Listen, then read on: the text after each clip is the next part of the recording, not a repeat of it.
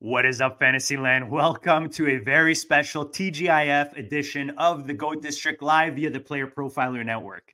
It's week ten, and we know just how crucial these W's are becoming as we approach the fantasy playoffs. That's why today we bring you one of the sharpest minds in Fantasyland. You know him from four for four, the most accurate podcast. John Daigle is here to help you make the right decisions and get your contenders on the right track and towards a championship ending. So grab yourself a cold one, smash the like button, and let's get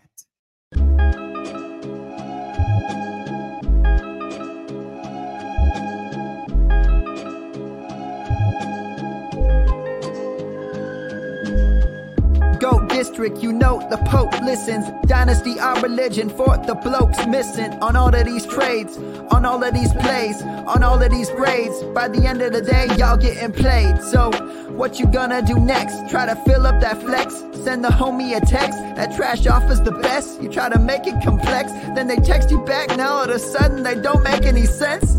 Broaden your horizons, boy. Dynasty's not for the Simons, boy. These trades not for consignment, boy. Respect your opponent, y'all some piranhas, boy. This my advice, from me to you.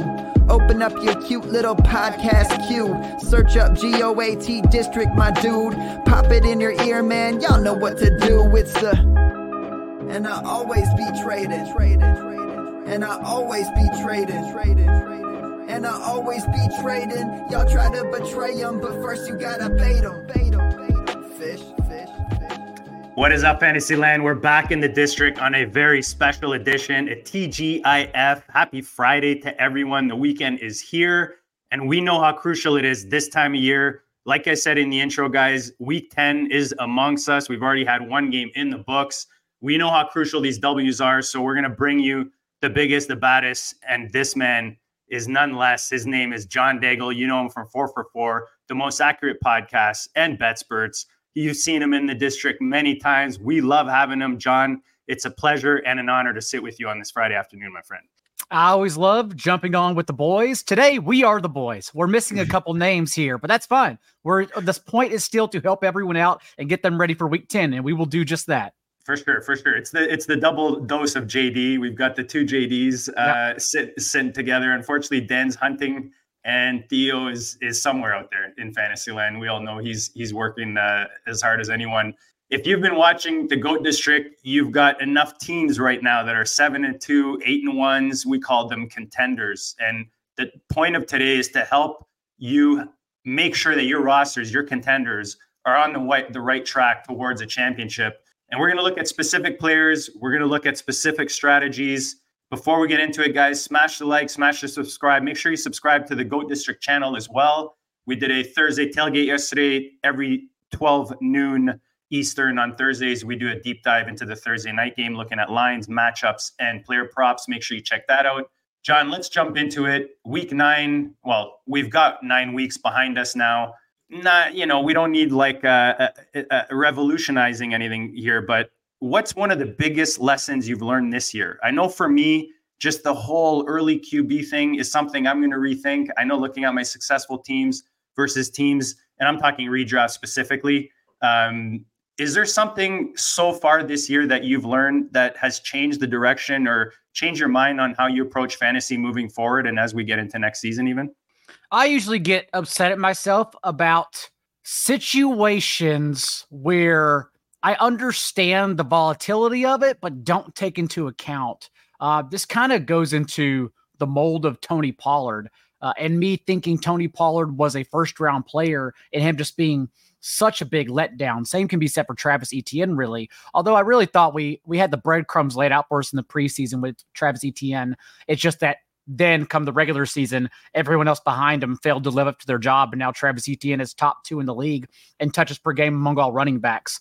But really for Tony Pollard, what it came down to was uh, basically being first round Alexander Mattison, right? It's like out, people were drafting Alexander Mattison the fourth, fifth round because they were fitting a player into a bucket he had never been in. It doesn't make sense at all. Like there's, there is probably a reason historically why Alexander Mattison was never given three hundred plus touches. And you could say because Dalvin Cook was there, but that's what happened with Chase Edmonds a couple years ago too. Whenever he signed with the Dolphins, we don't need to be putting these players in these buckets. And Tony Pollard had never been that guy. And I just assume, given how explosive he was in a limited role, it would then stay the same in a major role. And that clearly has not been the case. He'll probably be fine this week against the Giants, given game script. But overall, it's just another lesson that I faded Alexander Mattison for that reason and got it right. Uh, why was I jamming Tony Pollard into that range and missing out on CeeDee Lamb, Amon-Ra Saint Brown, those kind of guys? Instead, now it's coming back to bite me in the ass. So yeah, just that's, I think, is one of the bigger lessons of this year. It's it's funny you say that because you I remember you coming on the show and we all kind of agreed with the Madison situation, but we were all kind of tricked by Pollard. And it's weird. The parallel is, is you know, as you lay it out to me seems so simple, but you're talking about a four round difference between these two guys coming into the season yeah. when they're being drafted, right? So I love that that you point that out. And and look, I mean, that it's all about reflecting and getting better, right? And improving. And even the best of us, John, have to do that, right? As as we go through the season.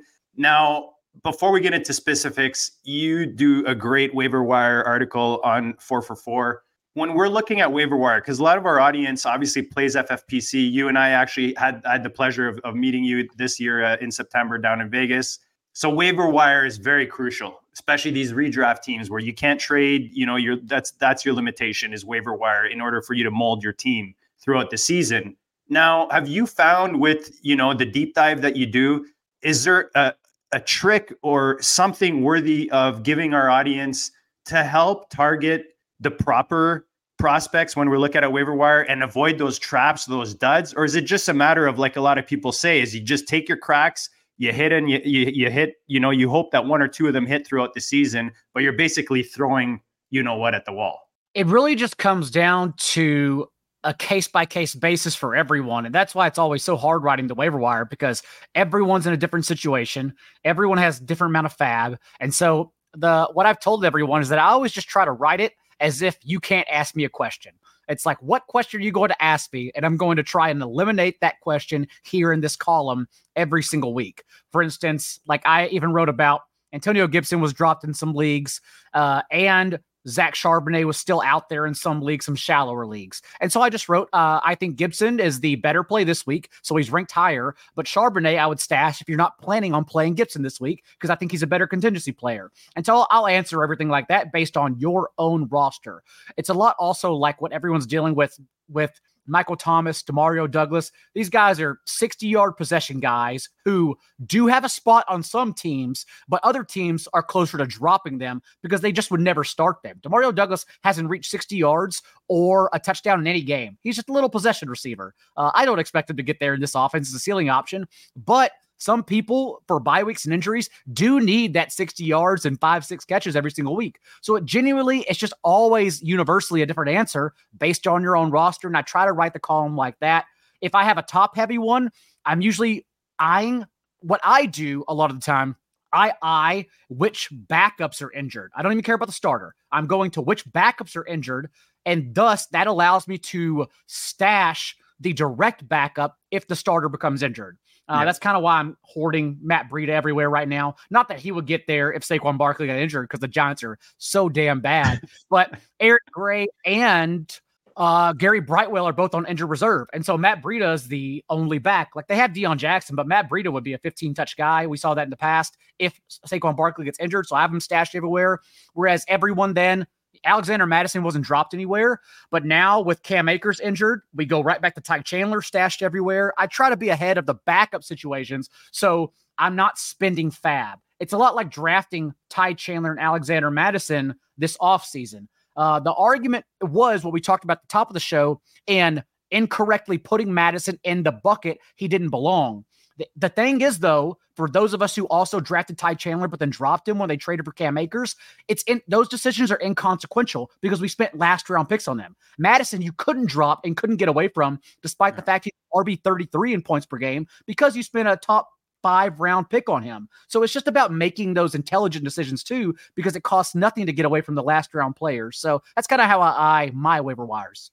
And isn't it always the case that the one league that that guy is available in is the one we're usually stacked at that position already? You know, like there's that one yes, running back you don't you don't see him anywhere, but the one team you're stacked, he's sitting on the waiver wire. More importantly, what always happens is that I shuffle enough every week, like I'm a grinder, and that I always get the shuffling wrong. It's like, oh, I had Jaleel McLaughlin on my roster last week. I held him for three games. I said, okay, uh, I gotta get, I gotta get somewhere else. I gotta get Zamir White on here instead. Just keep playing the game, and then of course Javonte Williams gets injured, and Jaleel, Jaleel McLaughlin's in. It's like, well, that's why I also I just I refuse to drop Marvin Mims. I, I'm gonna go down with Marvin Mims. I don't even care because if that dude breaks out, I'll be damned if I held him for eight weeks and then just got rid of him. No way. Marvin Mims. Uh, yeah, I just moved him for Ch- Chuba Hubbard uh, in one league with our buddy, the Harry Snowman. And, uh, you know, didn't look, didn't look too, too great last night. It's all right.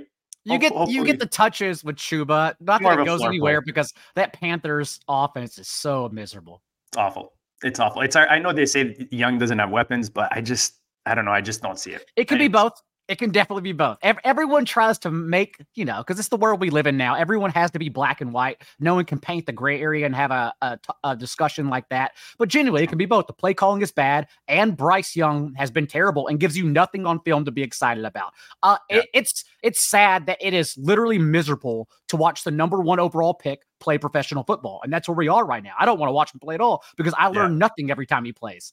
Yeah, it's a good way to put it. And and whereas we'll talk like about- Will Levis. Let's watch Will Levis every day. Will Levis, I don't know what's going to happen, but Will Levis is fun as hell. Yeah, the, the chip on his shoulder helps too, makes it a little, little more exciting, right? Um, yeah. let, let, let's take a quick word uh, from our sponsors. We've got a lot to get to. We're going to talk some Jonnu Smith versus Pitts. We're going to top Demont versus Gibbs. We got a lot to get to right after this. Hey, so many ask me, what's wrong with sportsbooks? Why so many of them fail? The answer is simple. They don't innovate. They're just casino sportsbooks on a phone. That's all they've been. There are a few that are doing a good job. We partner with them. Most of them, not so much. Until BetOpenly came along. BetOpenly said, hey, we're going to innovate. We're going to do something groundbreaking. We're going to have peer-to-peer betting in all states, and you pay one percent. When you win, you pay just one percent on your winnings. You heard that right. It's one percent. With code UNDERWORLD, you qualify for just that one percent transaction fee on BetOpenly. It gives you ultimate flexibility to set your own lines and browse lines that others have set. Think about it. That's what betting should be. And now that is the reality. Bet Openly dot com. The code is UNDERWORLD. Check it out. All right, we're back. Anthony feels you, John. He says you feel like you're shuffling your roster and you're you're one off. Uh, like a play caller, right? Yeah. And it's it, it does get frustrating. But that hey, that's that's kind of the the risk of that high volume movement, right? That, that or or uh, I did hit the past couple weeks uh, uh, a team I drafted with four for four zone Ryan Newton and Connor Allen. It's scraping by all because of our waiver wire. Uh, we're six and three, but it's such a tight division that we still have a real good chance of taking it down. And we did because of the waiver wire luck into both Chuba Hubbard and Devin Singletary. But also then you get caught up in a situation where do I really want to start Devin Singletary because they can't run the ball against any opponent. So it's like, I got it right, but it was more like blocking everyone else from having to start him. Yeah. Yeah. All right. Let's get into specifics. Let's talk um, kind of rest of season. I, we, we like to hit a bit on dynasty and redraft to help kind of uh, most of our audience. Let's face it. We all play the different formats of fantasy, right? So you, you want to get a good take on these guys on the different formats. So we'll try to do that as we approach certain situations. When I when, when I see John Daigle on the on the guest list, I like I have a million things I want to ask you about. So the hard part was kind of limiting. We're going to start in Chicago. Obviously, Fields is supposed to be back soon. He's given us two top three quarterback weeks against Denver and Washington, week four and five. But otherwise, it's been like a Q B fifteen to Q B thirteen variety that we've gotten. D J Moore, on the other hand, has been pretty good. Wide receiver eleven, his best season so far, fantasy points per game, top six in yards and top five in yak. Is this just the beginning of a relationship between a young receiver and his quarterback, and this will evolve and kind of get a, give us more consistency? Or can we expect kind of a rocky, you know, production from these guys throughout the rest of this season? And as you mentioned, the field ceiling games, it is slightly concerning that they came against, yes, the Commanders and whenever the Broncos defense was bad, because over the last month, the Broncos defense has actually turned it around. Even back in week five, when the Jets scored thirty-one points to get them, it was because of a fumble six and five field goals. They didn't, they didn't really get there on offense at all. So I think D J Moore will ultimately be just fine with Justin Fields, and you have to keep Fields around all because of his rushing ceiling, because even if it was based solely on the matchups, the fact he did finish as a top two quarterback in consecutive weeks kind of tells you why we're chasing him. You just kind of take the roller coaster that is Justin Fields, hoping that he has those ceiling games. But we also know in those kind of ceiling performances that D J Moore did finish as a top five wide receiver in both weeks as well. So that's what we're hoping for. Uh, I don't mind riding it out, but we do need to temper our expectations, because based on volume, Fields cert- or D J Moore certainly is not a wide receiver one the rest of the way. Not to mention that even if Fields, for dynasty leagues, for instance, if Fields is not there next year, we're not expecting him to be, given their draft capital. Right now, I think last I saw, there's a sixty-eight percent chance they have the number one and number wow. five overall picks. Then D J Moore will be playing with Caleb Williams or Drake May, most likely. And that's something you should get excited about. There's also no guarantee that's under Matt Eberflus next year. So I would personally be excited to have D J Moore, but Justin Fields, you have to hold and redraft all because of the sporadic ceiling, and then just see where he lands next year for dynasty. Because again, I don't think he's going to be there next year. He's going to, he's going to Green Bay, man. So Henry, Henry Siegel thinks he's got this whole dynasty thing figured out. I traded sure. two future seconds and a twenty twenty-four or sorry, two, two twenty-four seconds and a twenty, or is that two seconds, one twenty-four and one twenty-five. Well, I'm having trouble. It's Friday afternoon for Tyson Bagent and Trevion Williams. Just curious. Do you think the rookie had has gained uh, some time, as as Henry thinks, after the win last night? Or do you think as soon as Fields is healthy, he's back in when he can be? I don't think they're giving him a real chance. And to be fair, he's been pretty unimpressive. Like, he makes some throws, but uh, it's nothing that actually moves the needle. Um, that was really just a, the Bears won because of Bryce Young, not because of Tyson Bagent moving them along. So maybe they keep Bagent under center solely because they don't think they'll have Fields, or they want to continue getting closer to the number one overall pick.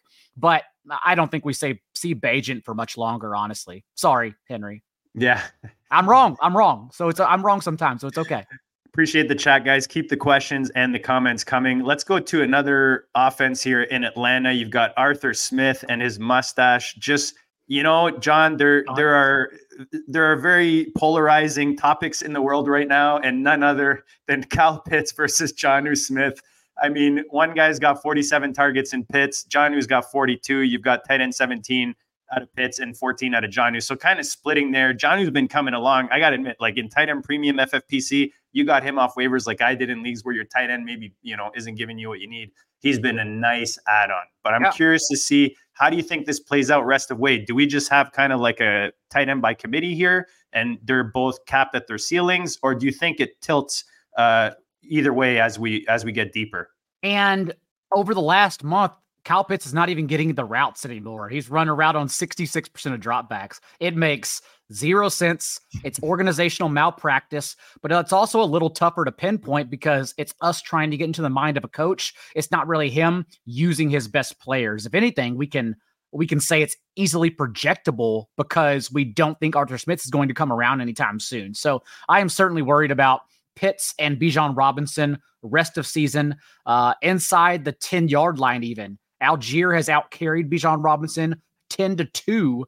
And unlike Gus Edwards, right? Like, as much as we all love Keaton Mitchell, we know his ceiling is completely capped, not just because he's undersized. He's fun as hell, but he's undersized. But also, Gus Edwards is freaking good. Uh, for all for all the running backs we complain about, James Cook and whatnot, Latavius Murray on the goal line, who are just bad at that role. Gus Edwards has had eight carries inside the five-yard line this year, and he's converted six of them into touchdowns. He's never going to lose that role. Whereas Tyler Algier uh, is just practically getting stuffed. Ten of those carries, only two touchdowns. And the fact they gave Jonnu Smith a goal line carry last week on their series that went four plays inside the five-yard line over Bijan Robinson kind of tells you everything. So Kyle Pitts, I have no faith in. Bijan, I'd like to see it. I doubt we see it. Uh, it's just tough right now. It's really tough. Does it change anything with regards to when we're drafting these rookies, like especially in Dynasty, and, and dynasty drafts with regards to which regime they're going or which coaching situation they're going to, like Bijan, or are you still going to take the best player on the board no matter what and hope the talent at the end, you know, wins?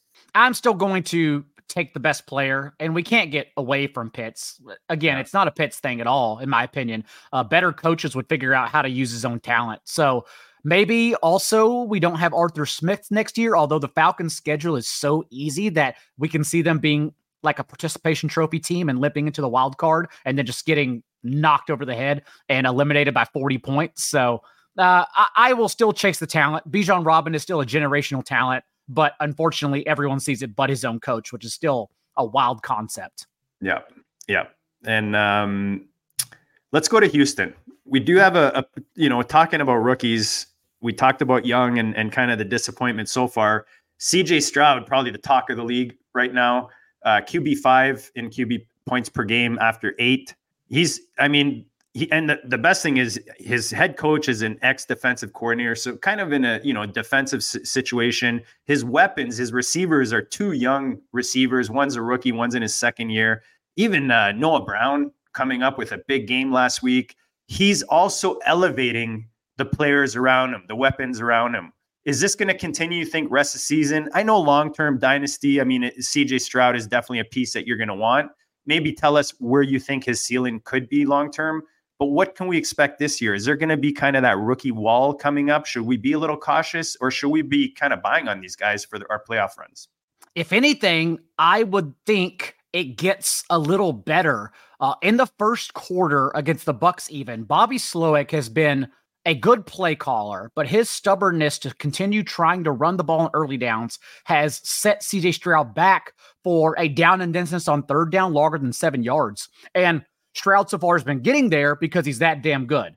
But you can't fight that consistently every single week. And what we saw was, again, without Dameon Pierce against the Bucs, try to do it. Devin Singletary got nowhere in the first quarter. Uh, he on his first four first downs, he didn't gain a single yard, and they ran the ball each time. And Slowick, it just clicked. He's like, okay, screw this. And then the last three quarters, C J Stroud averaged over ten yards per attempt on first down. They just started slinging it. That was a exceptional matchup against a Bucs defense that is laid down since their bye in the last four games. Now, opposing quarterbacks the last four weeks, and this includes Road Jared Goff and Desmond Ridder, not to mention C J Stroud last week, are averaging seventy-three percent completion rate and nine point two yards per attempt against them. So Stroud was amazing, but it also was a great spot for Texans yeah. passing game overall. There probably will be some bumps along the road, but this is what Stroud projected as coming out of college too.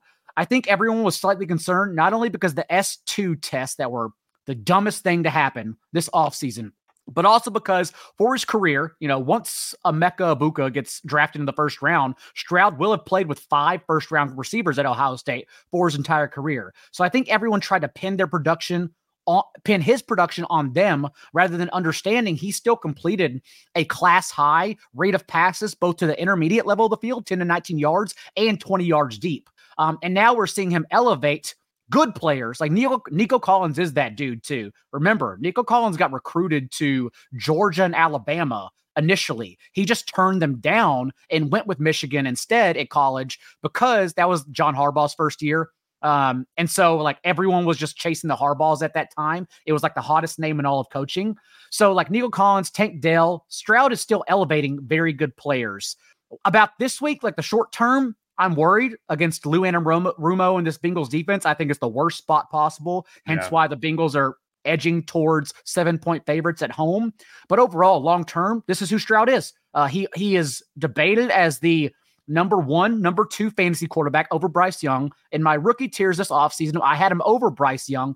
It was mostly due because, understanding, he did offer a little bit of a rushing floor, which he isn't showing in the league, but he had a couple games last year in college where push came to shove. He had six carries for sixty yards against Northwestern in that college playoff game. Uh, I believe he had eleven carries against Georgia. So he showed he had a rushing floor, whereas Bryce Young has never ran. That's why I wanted him over Bryce Young in rookie drafts.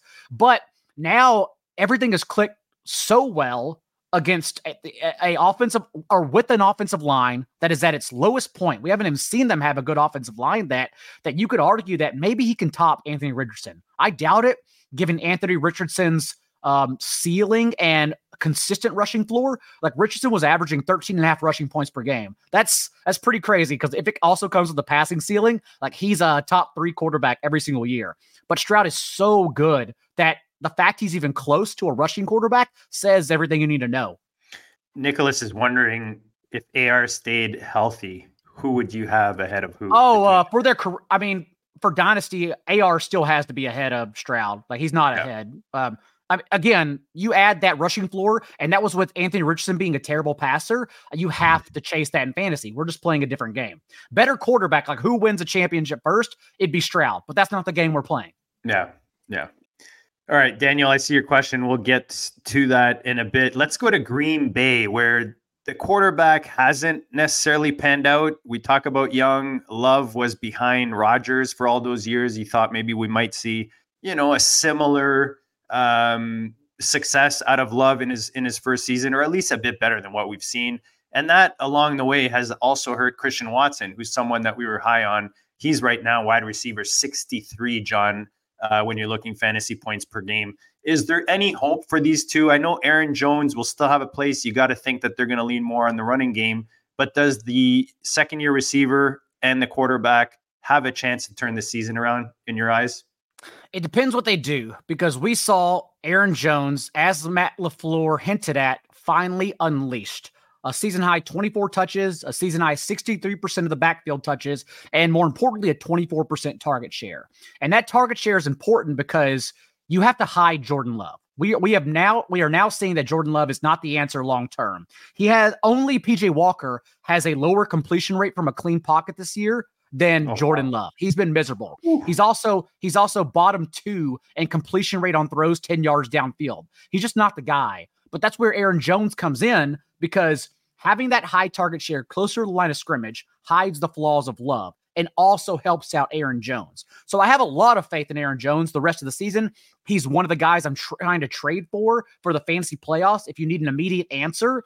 But for Jordan Love, no. And Christian Watson, I just don't think they get there this year. Watson, he goes into the same category as Garrett Wilson, Chris Olave, Nico Collins, even quietly to a certain extent. These guys, oh, Calvin Ridley too. These guys who it's not their fault. They just get, or and George Pickens too, just all of them. They're just misused because they're only getting boundary routes deep into the outside, outside the numbers. And those are the most inefficient and least consistent targets that, that we cannot pinpoint fantasy points on. And so if you're only being used like that, you have to have immense volume, and those guys also aren't earning immense volume. So they're just come down to like weekly, weekly matchups. And unfortunately, Christian Watson can't get there with that kind of arm and completion rate from Love. Yeah. He's, he's not getting the volume. It it's, sucks. It, I have him on so many teams and I can't start him because I know yeah. the, I know what happens every week. Yeah. And, and Dubs is getting attention, but it's like not enough, you know, he's yeah, just not. It, I mean, if enough. Dubs, again, it, it is a good quality to only score touchdowns inside the ten yard line.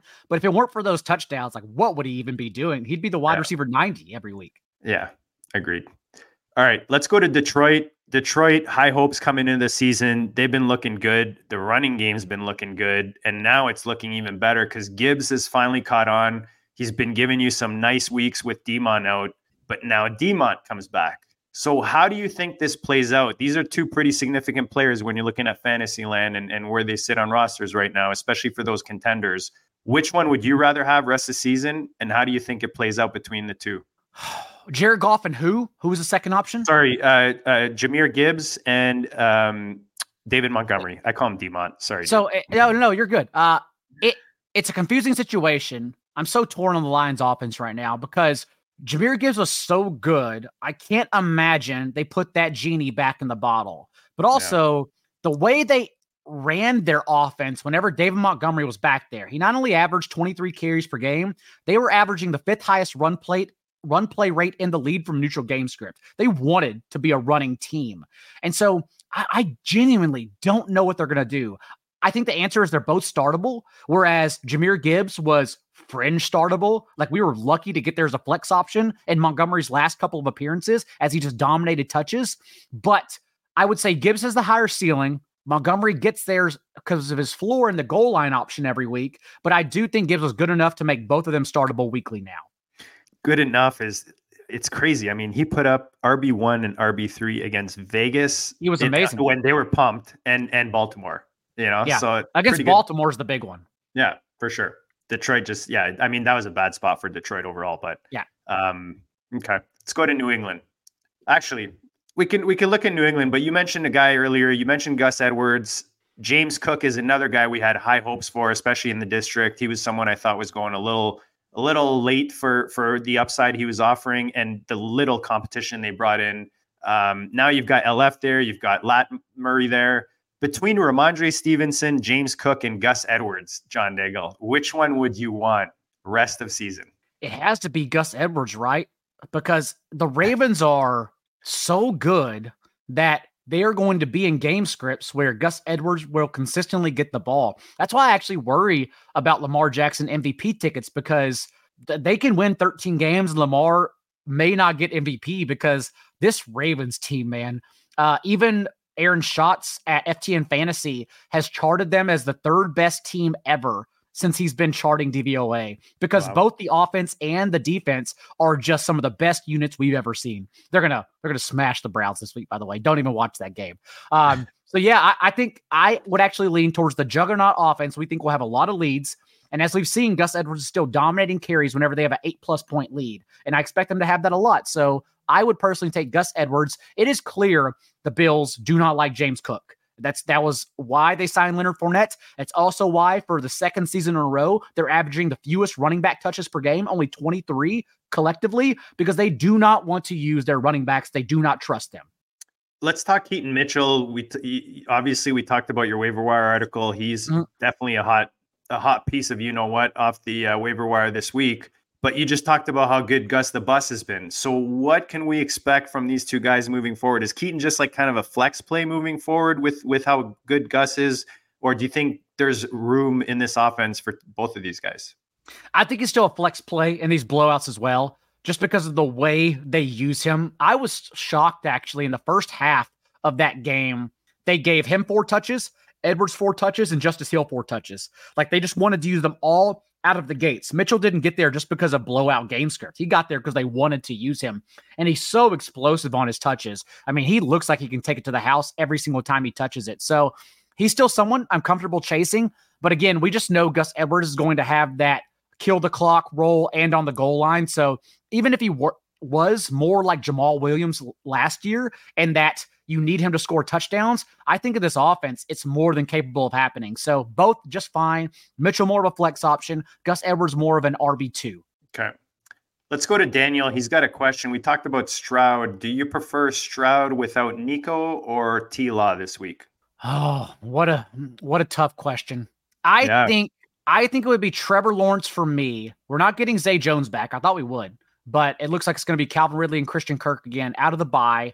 Um, I have more faith in the environment in San Francisco, just because I, I, it's going to be a pass-happy attack, I believe. Brock Purdy, you know, has turned the ball over, five interceptions, two fumbles, his last three games, but he still leads the league in yards per attempt to completion rate from a clean pocket. And the Jaguars are creating the twenty-fifth lowest pressure rate, twenty-sixth in sacks. I just don't think they can get to him at all with, with Trent Williams back this week. So I love the 49er spot, which then makes me logically like the passing game for the Jaguars, because I think we're going to get a little bit of a shootout. So I think I would start Trevor Lawrence personally. For me, C J Stroud, missing Nico Collins. Also, I need to look at the final injury report. On Thursday, though, they had twenty-three different players listed on their injury report. Like, it, it just kind of has become an injury cluster. And from history of betting, like, I know when you have injury clusters, it's just never a good sign. Also, yeah. also my worry is I don't bet against Lou Anarumo. Uh, we forget how good he's been because he's been so he's been around so long calling defensive plays for the Bengals. But if you go back to other prominent rookies he's faced, Kyler Murray had two hundred fifty-three yards and no passing touchdowns. The Dolphins in Tua's rookie year managed only one offensive touchdown against the Bengals. And then in twenty twenty-one, Anarumo held Trevor Lawrence and Justin Fields to a combined two hundred sixty passing yards and one pick. So it just doesn't seem like a good spot for Stroud this week, which I know is crazy to say considering he's fresh off four seventy and five touchdowns. Yeah, they're going to Cincy. You're, you're almost you're almost hoping there's a lot of garbage time with Stroud, whereas yeah. Jacksonville's at home. I know San Fran is a machine defensively, but um, I, I do like T-Law better at home. And like you said, and uh, 49ers have been leaking big plays on the boundary, and that, that makes sense given their personnel, how they're built. So I, I think we could maybe get a little pushback from the Jaguars this week. Yeah, David, they've been on a roll, man. They've looked good. Um, Let's go to Steven. Appreciate you, Steven. Would you start Noah Brown or Cooper this week? I, I oh man. Like I, I was at, I, I'm in a lot of spots where I've got Noah Brown. Is is is putting Noah Brown in instead of one of your usual starters chasing last week, you think? Or do you think with Nico Collins out and maybe them from behind, maybe you still get that volume for, for So I I played Noah Brown in a lot of spots last week because the spot made a lot of sense. Uh, mm-hmm.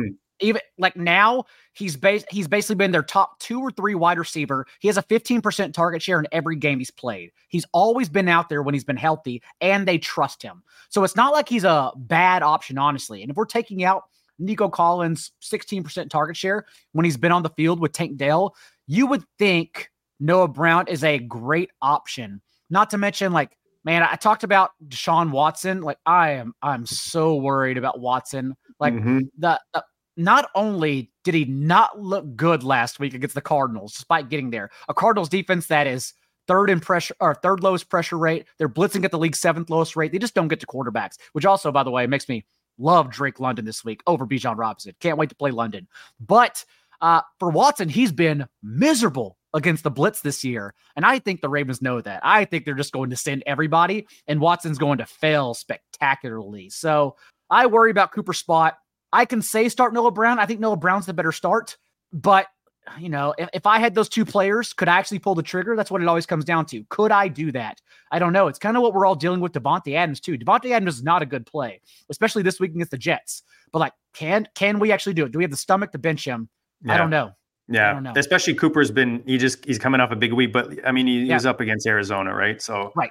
um, Hopefully that helped you out, Steven. We appreciate the question, guys. Keep them. Noah Brown is the better start. I, I know it's really hard. It is really hard, but Noah Brown I, I, is the better start. Yeah. All right. You heard it here.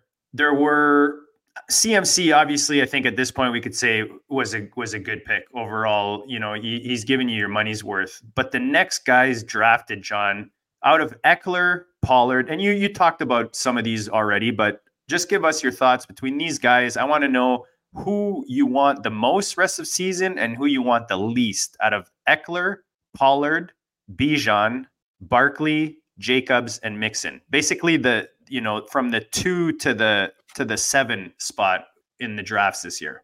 I want Pollard the most still because at least he's still getting the touches.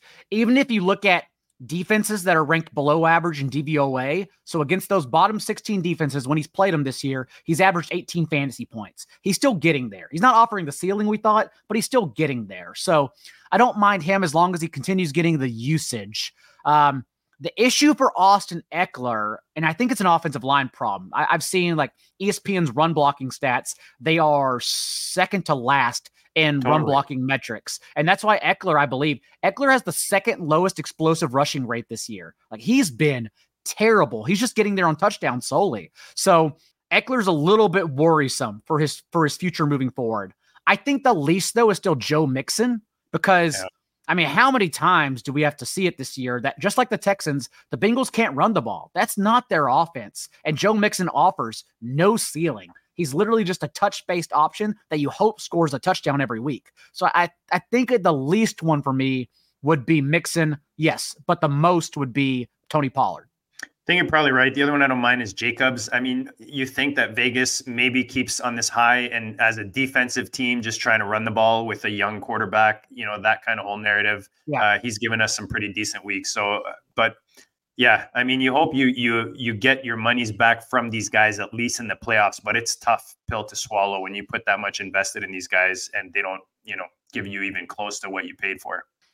Totally fair. My, my, also for Jacobs, I just don't know how long they can be that hard-nosed running team they want to be under Antonio Pierce. It worked out last week in a great spot, but like their their defense isn't good. Uh, they're still like a bottom five team in pressure rate, despite Max Crosby doing it all himself. Eight different running backs have already reached over sixty-five rushing yards against them. So I, I expect Breece Hall to explode this week. I don't think they can stop anyone. So if you are constantly taking yourself out of being able to run the ball in negative game script, I just don't know. That's just not a good team. All right. I see a, a few questions in the chat. We're going to get to them. Let's just finish off here. Kyler Murray's coming back this week, John. Mm-hmm. I threw this in just because obviously, I mean, pretty big news when you're talking about the Cardinals and who's been a quarterback in their offense. Him coming back has to give a ripple effect to the weapons that are around him. You talk Hollywood, you talk Rondale Moore, J C should be back soon. How do we feel about Arizona with Kyler back? Is there something here for Fantasyland to maybe get ahead of before we see him on the field and maybe get some of these pieces uh, for a playoff run? Or do you think it'll kind of be the same, you know, by the time he settles in and, and where this team is at as a whole? Everyone can make their own decisions on this. I'm a lot more skeptical than public consensus on Kyler in his first game back.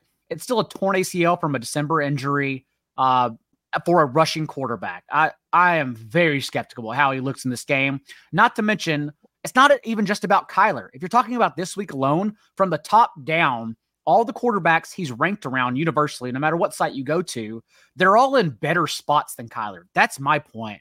Like, Geno Smith is in a ceiling yeah. game against this Commanders defense that, without Montez Sweat and Chase Young last week, only pressured Mac Jones on twenty-three percent of his dropbacks. And Geno Smith, although he's turned the ball over, has been just fine from a clean pocket. Sixth in the league in yards per attempt, averaging eight from a clean pocket. So I love Geno Smith over Kyler this week. We already talked about Brock Purdy from a clean pocket. I love Brock Purdy this week, getting Trent Williams back. Uh, Sam Howell is still averaging a league high in dropbacks per game. So I love Sam Howell to answer in that game against the Seahawks. Josh Dobbs is now playing a Saints defense that runs so much man coverage. That's why they're allowing the second most rushing yards per game. And Dobbs is average, like everyone's chasing Kyler Murray for rushing yards. One, I don't think he's going to run a lot in his first game back. Two, Josh Dobbs has been rushing. Josh Dobbs has averaged four point eight. He's reached four point eight rushing points in seven of his last eight starts. He's the one providing with his legs in a really good spot now against the Saints defense. Uh, also, Will Levis, a ceiling game against the ty- against this Bucs defense we talked about earlier. So I, I don't think I, the point is I don't need to get to Kyler. I don't need to start Kyler when all yeah. these guys are in ceiling games. So I don't want to get there. I think you're right. Uh, Daniel was just asking Dobbs versus Carr. I think I heard you actually this week talk about Dobbs over Carr, if, I, if I'm not mistaken. Yeah, because what's happened now with Derek Carr, and it makes all the sense in the world. So Derek Carr, historically, I we knew this coming into the year. It's it's crazy the way they wrote puff pieces about him. Um, he's been the one of the league's worst quarterbacks in the red zone. When the field condenses, he shrinks. And he's done this for his entire career. Just been a league average player.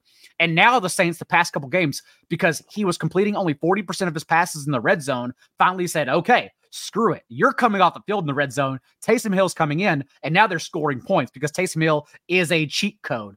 Uh, honestly, Taysom Hill, if in sites where you're allowed to play him at tight end, it's really like playing superflex in leagues that aren't superflex. He's just so good and now gets put in the most important spot of the field. So Derek Carr now has been a uh, fringe Q B one, uh, finishes of ten, eleven, and thirteen the past three weeks, despite this Taysom Hill usage, because he's still driving the ball down there, and sometimes he's throwing it to Taysom Hill. So Derek Carr is a safe play. If you want to play Kyler over Derek Carr, again, I don't care. It's just a lot of times I just don't think we need to put ourselves in these situations.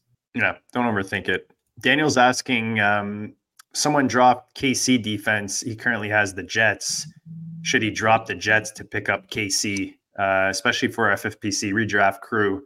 What are your thoughts on that? I know K C has a week thirteen bye coming up, I believe. Or no, they're on bye right now. Sorry.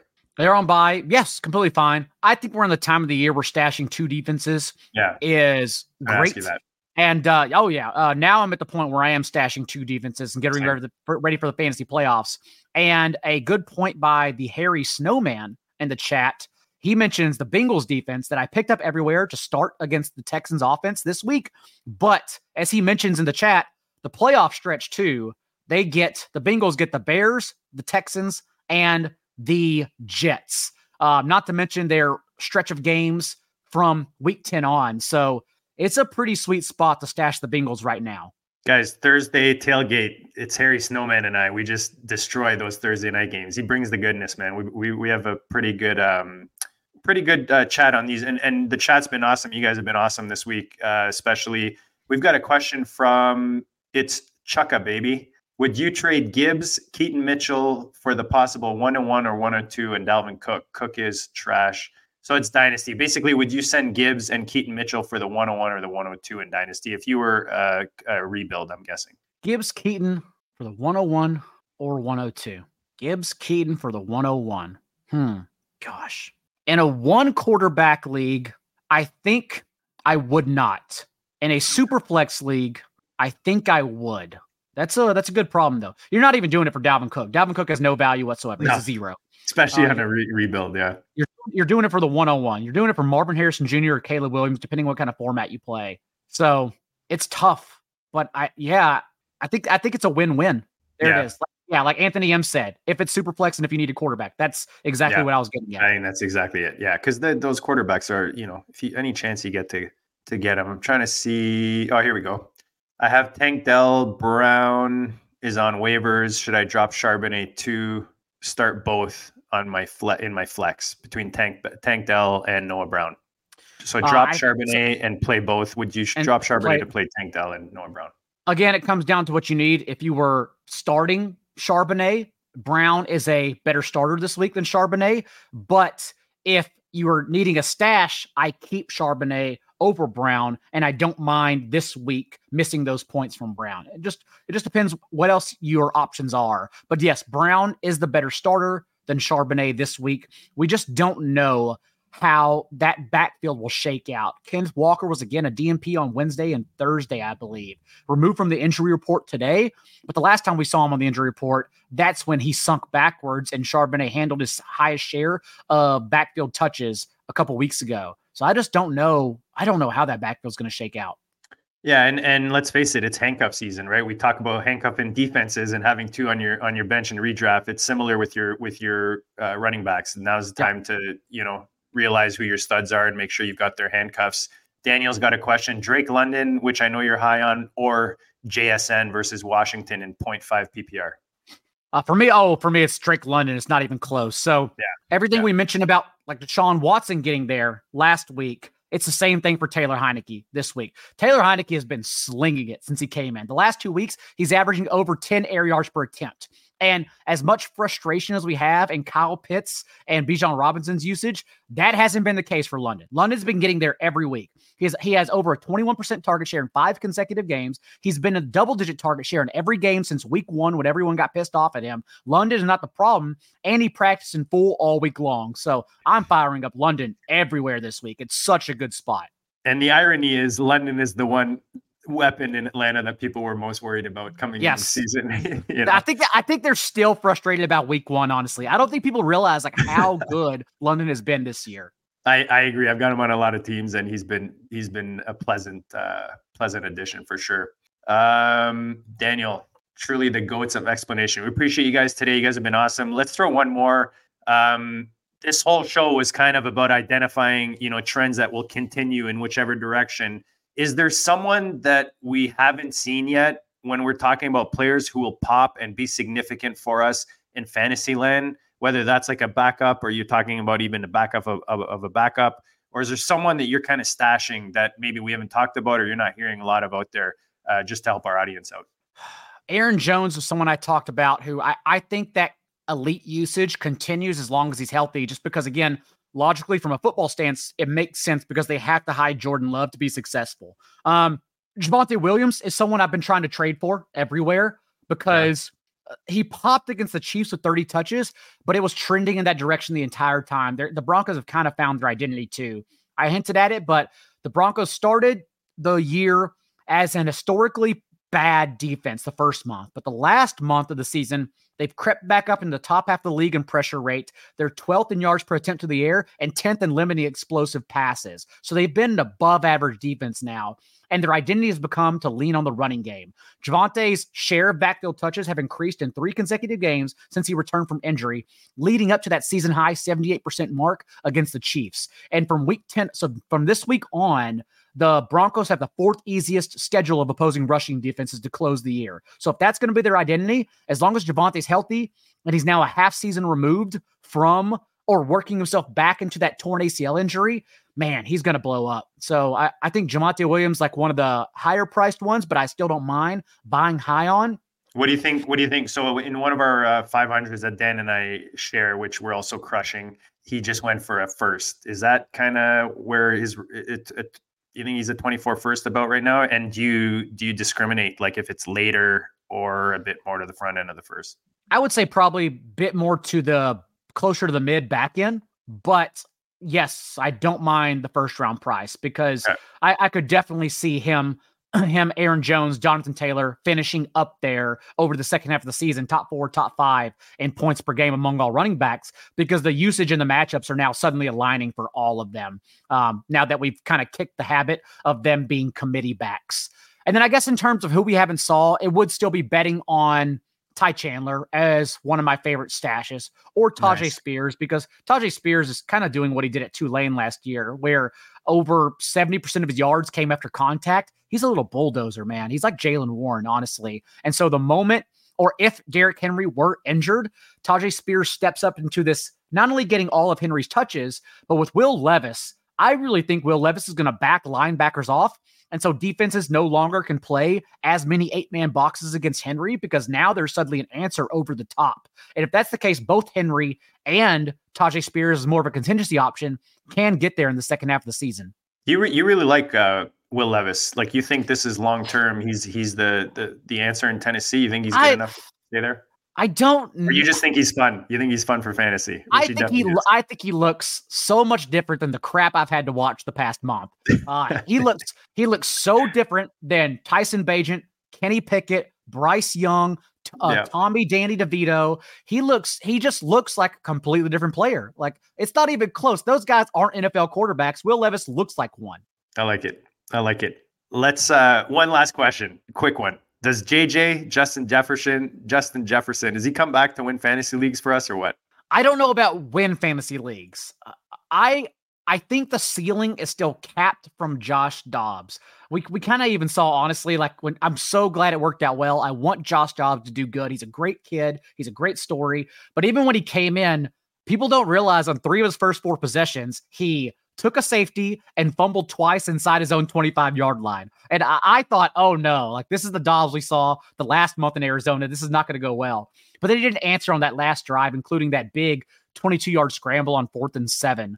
Um, it's just going to limit, because it's not the same player as Kirk Cousins was. Kirk Cousins was still uh, lead tied for the league lead in completion rate under pressure. Like, he was awesome this year. It was honestly his best year ever in Minnesota. That's how good Kirk Cousins was. And so we have to temper our expectations with Dobbs moving forward, not to mention like the over the throws over the top that Jefferson would receive too. Plus, when Dobbs came in, it was kind of the same thing we saw in Arizona. He targeted Arizona's tight ends at the second highest rate in the league. He came off the bench and he targeted T J Hawkinson for a forty-one percent target share, because he just passes more shallow. Uh, and that's where Hawkinson is running all his routes. So Jefferson will probably be just fine, but I think we do need to lower his ceiling um, compared to what we perceived it was with Kirk Cousins. John, you're a beauty, man, in every way. Um, like I said, it was a blast meeting you in Vegas. It's an honor to have you on this afternoon. You bring the goodness. I could go another hour with you. Uh, you actually have a show, I believe, later this evening. Yeah. Uh, D F S, why don't you let the people know about that? And anywhere else uh, they can find you, obviously, in the X Machine and out there in four for four. And I always tell the people they should listen to the D F S show Friday, six p.m. Eastern on the four for four YouTube. Also, the podcast feed is D F S M V P, just because the way we break down matchups for D F S also help you with start sit. It's a, I think it's one of the, um, the biggest keys of life for everyone, honestly, is trying to hear the information, whatever the information is, even if, like, I watch a lot of cooking shows, right? And like, I try to extrapolate that information into my own career and job in fantasy football. Like, what can I take from this? What can I learn from these passionate people? And so, like, by listening to D F S matchups, I feel like that can also trickle into betting and start sits. Cause I'm just, I'm, it's all the same work. It's just a matter of how I'm communicating that information to you based on what you're trying to get out of it, whether it be a start sit or to turn that money around for a weekly R O I and betting and player props. So uh, the D F S show, yes, here in about an hour, six p.m. Eastern on the four for four YouTube, where I'll be talking about all these plays for this week. What are you cooking these days? What's uh, what's the latest dish that you're football, excited about? Football season, it's got to stay consistent because, like, every hour of my day is mapped out. I, I give myself little options like, oh, you can go for a run right now, Tuesday at four p.m., or you can take a nap Tuesday at four p.m. But uh, I keep everything pretty low-key. I, I usually just start, like, Sunday nights. I'll make an entire pan of pulled chicken. You know, you just oh. sear, sear chicken, five minutes each, each side. Chicken stock, herbs, lemon, some peppers to get some spice in there, and then let it simmer for twenty to twenty-five minutes. Take it out, let it rest a little bit, and then pull it apart. And it can just sit in the juice. And then, like, for the rest of the week, I can make chicken salad, food. chicken wraps, chicken sandwiches. That's um, awesome. That's one of my big ones. And then I'm a big, I make my own red sauce from scratch. And so, like, if I just make a, um, like a, a cast iron skillet or a pot of uh, red sauce, I can then stuff in chickpea pasta for, like, training. I can then put in any kind, anything else. Honestly, I can make, like, a sausage ragu from it. But if I have the base ready, I can make a meal in ten to fifteen minutes. So yeah. I like to also make, like, a big pot of sauce. That's a, I'm all about the sauce, dude. That's every Sunday afternoon. That's my, that's my deal. I make a, a nice uh, pasta sauce for the girls, and we uh, usually do spaghetti because that's what my seven-year-old likes. Uh, yeah, I usually keep, like, the the San Marzano, you know, like the non-G M O cans from Italy yes. on, on tap on the shelf because those are the cleanest tomatoes. But if if you just start with that, literally all it takes, all I use is garlic, basil, and um, garlic, basil. And olive oil, like that's that's literally yeah. all I yeah, use. Yeah. And then and then I'll I'll, I'll usually I'll, I'll in the olive oil before I pour the sauce in, the tomatoes in. I will mix in like a couple chilies, whether it be like a Guadalajillo, I'm not pronouncing that correctly, or just like some chili flakes. That way to just give it a little bit of kick before the tomatoes go in. Anthony's saying you need some poutine. Uh, actually, before One I day. forget, I'm, I might be meeting Mike Schoep later tonight. He's in town with with the family. I might meet him for a drink. He was saying that if I asked you what drink you think he's ordering tonight, that you would nail it. What drink yeah. do you think he's ordering? Uh, Mike will one hundred percent be ordering a dirty martini with Tanqueray, stirred, not shaken. I love it. I love it. You heard because it that's what we drink together. So I know for a fact that's what he's going to order. I love it. I love it. John, this has been a blast, man. Enjoy uh, the rest of your season. Hopefully it, it goes well. And, uh, we're excited to get you back uh, the next time. But thanks for today. We appreciate it. Have a great weekend. And guys, we'll check you all later.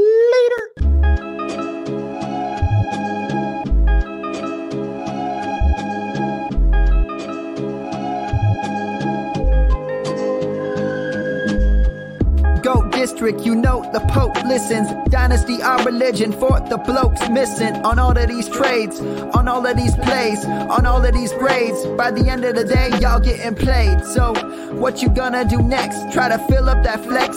Send the homie a text. That trash offer's the best. You try to make it complex, then they text you back. Now all of a sudden they don't make any sense. Broaden your horizons, boy. Dynasty's not for the Simons, boy. These trades not for consignment, boy. Respect your opponent, y'all some piranhas, boy. This my advice, from me to you. Open up your cute little podcast queue. Search up G O A T District, my dude. Pop it in your ear, man, y'all know what to do. It's the... And I always be traded. And I always be traded. And I always be trading. Y'all try to betray them, but first you gotta bait them. Fish.